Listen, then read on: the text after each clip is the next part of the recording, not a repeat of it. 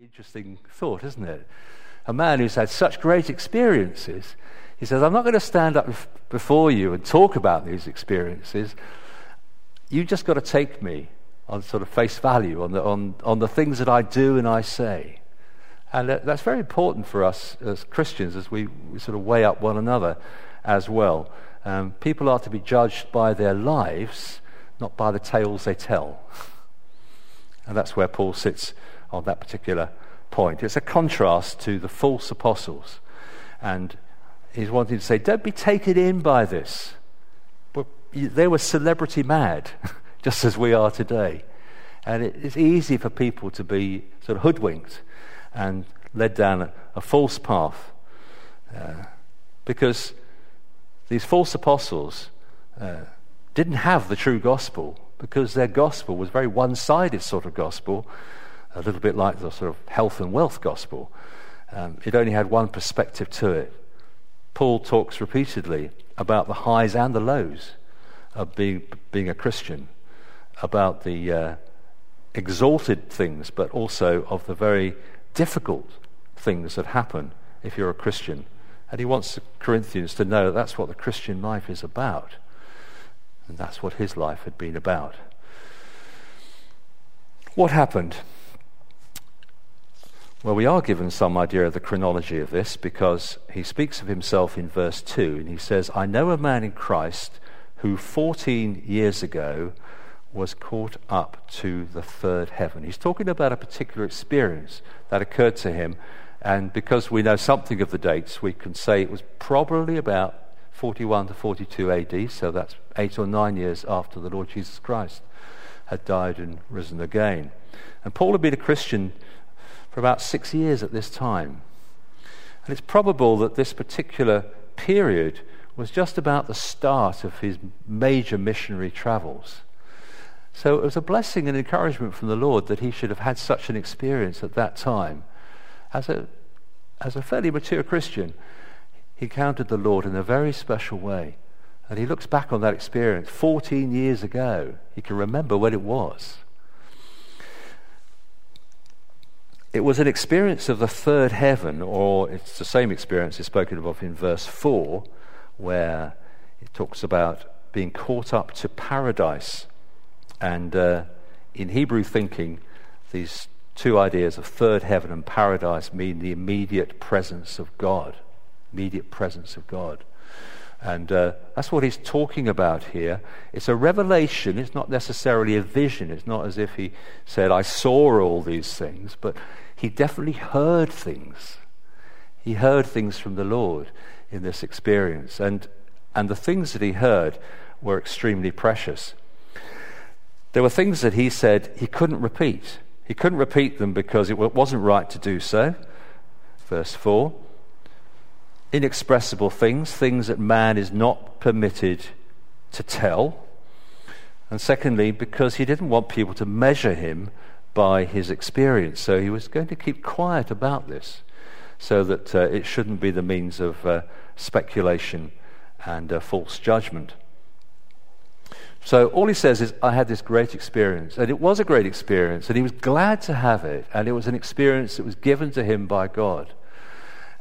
And God, in His sovereignty, allowed that to happen. And it was important for Paul in his own ministry and his relationship with God. So that's the revelation. Now, secondly, we read about the thorn, and it, it is a thorn. Um, that's the word that's used in the original. It could be a stake, actually, but it's not a stake in this case. It's a thorn. Now, you can all identify with a thorn, the sort of a, the experience of having a thorn in your flesh. And this is what Paul talks about here something physical, continuing, and discouraging. Verse 7 To keep me from becoming conceited because of these surpassingly great revelations, there was given me a thorn in my flesh, a messenger of Satan.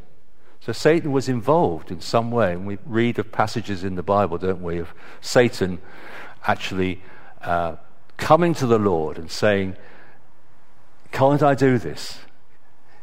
Can you give me permission to allow this to happen?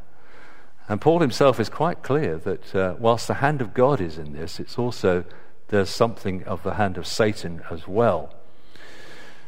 the word uh, to torment means to punch. You can kind of think somebody being punched by this particular experience. We don't know any more about it. As you know, it's been the subject of a lot of comment and discussion over the years about what this thorn in the flesh might be. And someone has very wisely said if we knew what it was, then that would, in a way, distance the experience from us because we would say, well, I haven't got that. Therefore, I can't identify with this particular passage. But because it's not spelled out what the thorn in the flesh is, that any kind of experience that might have something physical, continuing and discouraging about it might come under that category, and we might find encouragement from this particular word. And uh, our ignorance on the matter is good, puts us in a healthy place.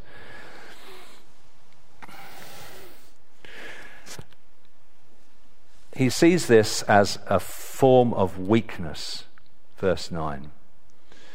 Weakness. Weakness is repeated again and again towards the back end of this passage in verses 9 and 10. So, what can we say about this apart from the fact that it was something difficult for him, something that he felt was limiting, something that he felt was probably discouraging? This thorn is set aside the exalted experience that he's had, and it really drags him down in some way. It debilitates him. And we know it's a problem for him by the way that he responds in this situation. His reaction is to, to pray. He pleads. Earnestly, he cries out to God. In fact, he cries out to the Lord, which is interesting. The Lord is in Jesus. So he addresses his pleas to the Lord that he'd met on the Damascus Road.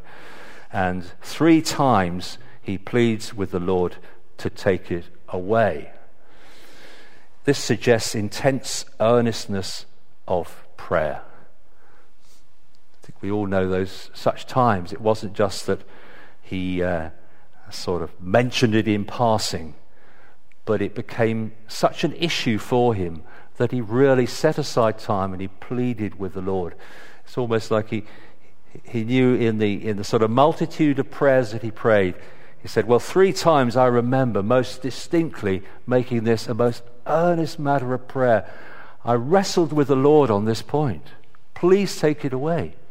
Because as far as Paul was concerned, this could only sort of limit his experience as a Christian believer. And uh, one can ask the question, knowing the rest of the passage, well, was it right for him to pray in that way? And I have to say, yes, it was right for him to pray in that way as we face difficulties and situations, and they seem to us to be a limitation and a restriction upon our lives, and, and in particular for Paul in his service to God, is it right for us to pray that these things should be removed? Yes, it is right. It's right and proper for us to do so. And though he was a spiritual man, he didn't know the mind of the Lord at the time when this problem came to him. He didn't have an instant revelation that uh, this was clearly something that God had in mind for him, but it seemed to him most natural and right that he should pray for deliverance from this. And he didn't pray just once, but twice and th- three times. And I believe he prayed in the Spirit. He prayed with God's help that there should be this deliverance. So we may be facing situations in our life that just seem to be debilitating and a hindrance and a barrier to us. And I would suggest that it's absolutely right that we should pray, not only to pray, Your will be done, but to pray as Paul did, please take it away. please take away this, this thing which is getting in the way. And um, in God's mercy, he gave an answer at the right time. So there was the Lord's response, and the Lord spoke to him. He spoke to him in a very clear way. Um, and we're reminded in the way of Paul's experience on the Damascus Road and how he'd heard the voice of the Lord Jesus Christ, whom he'd been persecuting. It's hard, said Jesus, for you to be kicking against the goad kicking against the pricks of conscience. And here, 14, no, 20 years later, he's coming to the Lord again and he's talking about another pricking, as it were, another thorn that he's experiencing himself. And the Lord speaks to him in a very clear way. Verse 9 the answer is essentially no, I'm not going to take it away. But positively, my grace is sufficient for you, for my power is made perfect in weakness. Two aspects of that we have here. Firstly, that God's grace is sufficient. God's grace is sufficient. And, well, it's easy for that to roll off the tongue, isn't it, in a way, just to say God's grace is sufficient. But that's what the Lord Jesus Christ gave to Paul at that time. And it was a personal word to a personal situation. And it was something that Paul was able to hear and able to receive and quieted his heart. My grace is sufficient. Must have been said with such, such conviction into Paul's life. It kind of settled the issue for him. 4, he goes on to say, My power is made perfect in weakness. So there's another thought here. Um, the sufficiency of grace is one thing, but the Lord Jesus was saying to Paul here, actually, in terms of ministry and testimony, I want you to know that my power is going to be evident in your weakness. Not in your strength, but in your weakness.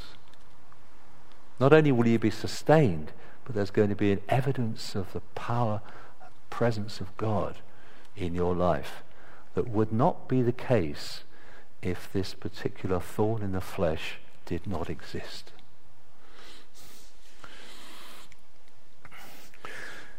God's purposes in Paul's dark times. There was something for him. We rather rushed over verse 7, but I want to point out what he understood. It isn't actually said in the words of Jesus to him, but it's something that he came to understand that there was a real connection between the great experience that he'd had and what he was now enduring. And he says in verse 7 to keep me from becoming conceited because of these surpassingly great revelations, there was given me a thorn in my flesh a messenger of Satan to torment me. He didn't see that to begin with. But it was something that he began to realize was important. That God was that concerned about Paul's own heart and his attitude and to stop him becoming conceited, it needed a thorn in the flesh.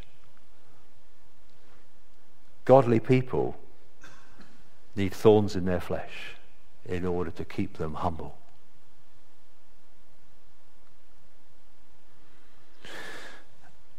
I just went on to the uh, to the web this afternoon thinking about Spurgeon. He came into my head because I remembered um, how Spurgeon suffered from depression quite badly in his in his ministry, and I was quite struck um, by something that a, a modern writer has said about this. This particular writer went through a period of enormous depression in his life.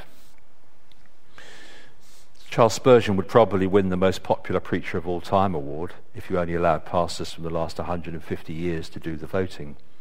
He's known as the Prince of Preachers, and before microphones existed, would regularly preach to more than 5,000 people at a time.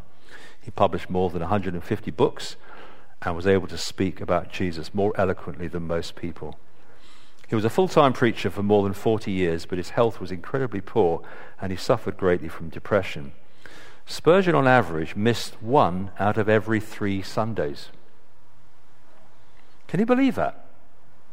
Over the course of 40 years, there was consistently a 30% chance your pastor wouldn't be able to get out of bed on any given Sunday.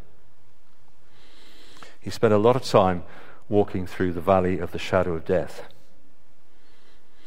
Here are just some quotes from Spurgeon The strong are not always vigorous, the wise not always ready, the brave not always courageous, and the joyous not always happy.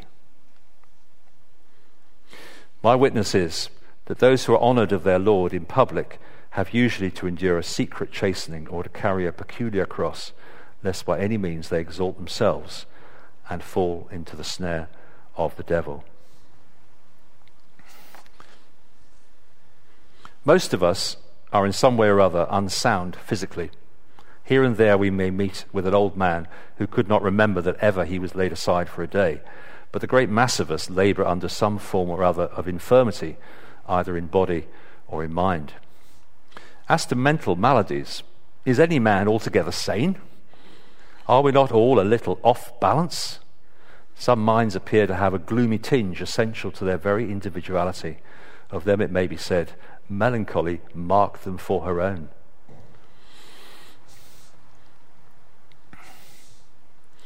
Fine minds withal, and ruled by noblest principles, but yet most prone to forget the silver lining and to remember only the cloud. Pain has probably, in some cases, developed genius, hunting out the soul which otherwise might have slept like a lion in its den. Any simpleton can follow the narrow path in the light Faith's rare wisdom enables us to march on in the dark with infallible accuracy, since she places her hand in that of her great guide. Plenty more of that in Spurgeon's book, Lectures to My Students, of which there's a copy in the church library. To keep me from becoming conceited, something for him. There was something for others in this as well. Verse 9 says, My grace is sufficient for you, for my power is made perfect in weakness. Therefore, I will boast all the more gladly about my weaknesses, so that Christ's power may rest on me. So, a rather nice phrase in the original, which is that Christ's power might tabernacle in me. A bit like the Shekinah glory of the Old Testament days and God's glory coming upon the meeting place. What a wonderful thing if God's power was the tabernacle in us. And Jesus says to Paul, It's through the weakness that you have, because of your thorn in the flesh, that my power can tabernacle in you.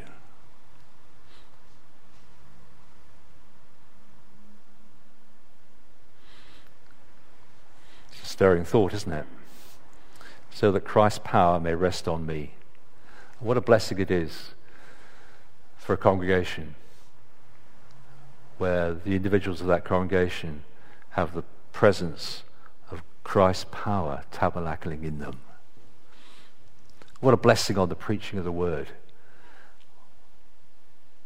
when Christ's power is tabernacling in the speaker. What a blessing in the prayer meeting and Christ's power is tabernacling in the prayers. What a blessing in the handshakes and the warm welcomes and the words of encouragement when Christ's power is tabernacling in that. And here is the word telling us that in order for that to happen in some of our lives, there may be some tough experience for us to go through. Something for us to experience so that we in our weakness, are made to depend on the Lord more. And people are not seeing so much us as Him. There's something for God. Verse 10 That is why, for Christ's sake, I delight in weaknesses, in insults, in hardships, in persecutions, in difficulties. Not because He's a masochist because he realizes that in all these troubles and situations, it is an opportunity for him to put his hand more firmly into the hand of Jesus Christ and to exercise the life of faith. All of this is to the glory of Jesus Christ. Glory is brought to Jesus Christ. That's a great place to get to I don't think I know much about that. But it's certainly a place that Paul got to and began to realize that it was important for him to tread the path his Saviour had trod, to walk as he'd walked.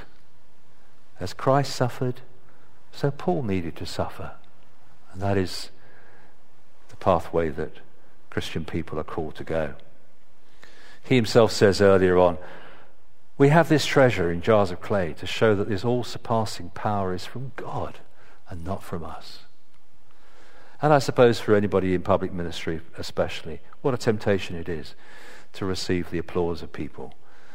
And uh, indeed, what a hunger there is in the human heart to, to receive acclaim all the time. And how important it was for Paul to be under that, the suppression of his weakness, so that he constantly needed to call out to God for his help.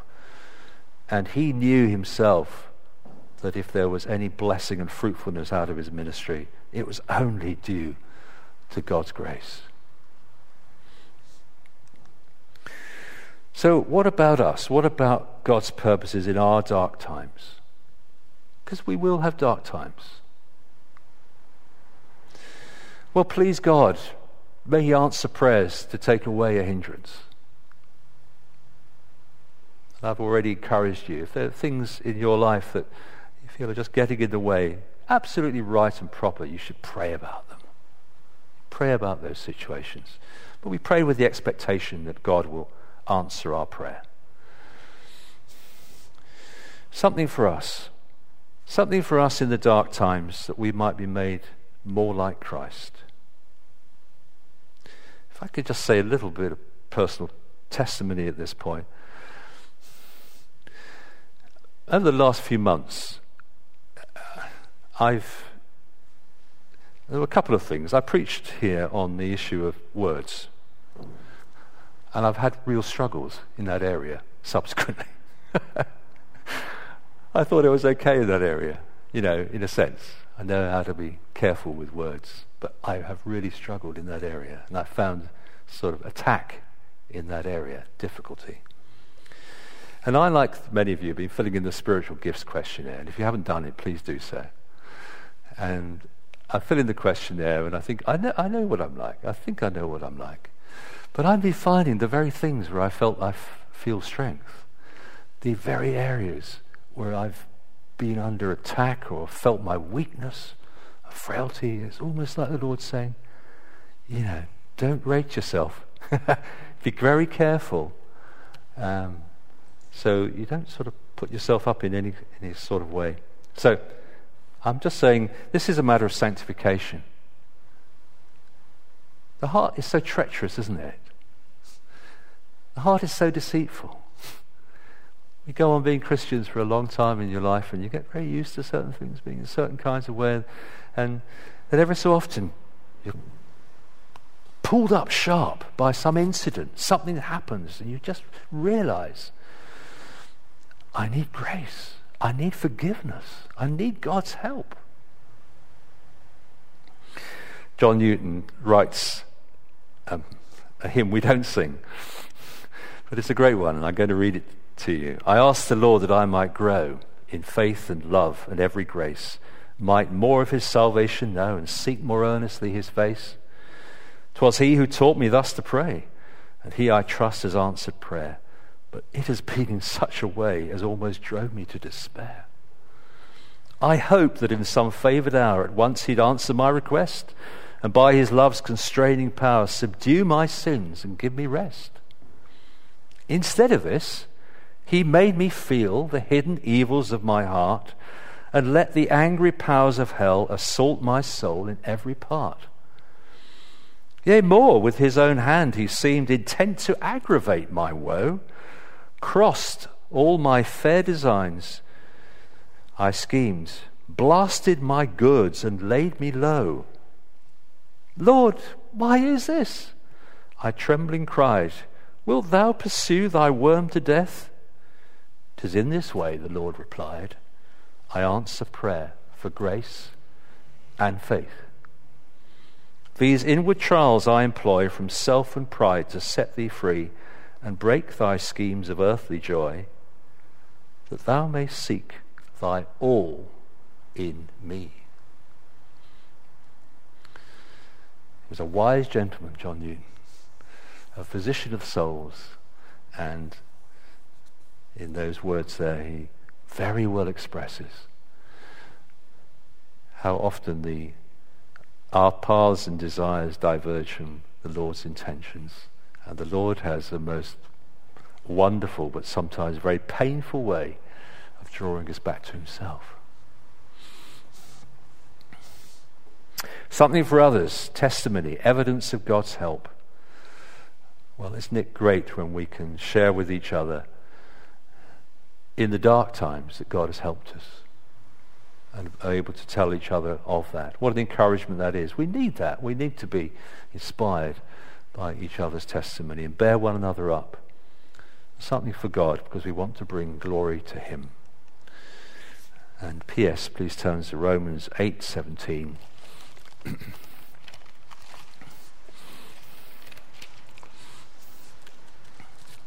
where we read this. Now, if we are children, then we are heirs, heirs of God and co heirs with Christ. If indeed we share in his sufferings, in order that we may also share in his glory. That's the way. He's bringing many sons to glory. And thank God, and by his mercy, we're numbered with that. And he's looking after us as his children. And he knows the way to bring us up and to bring us safely home. Let's pray.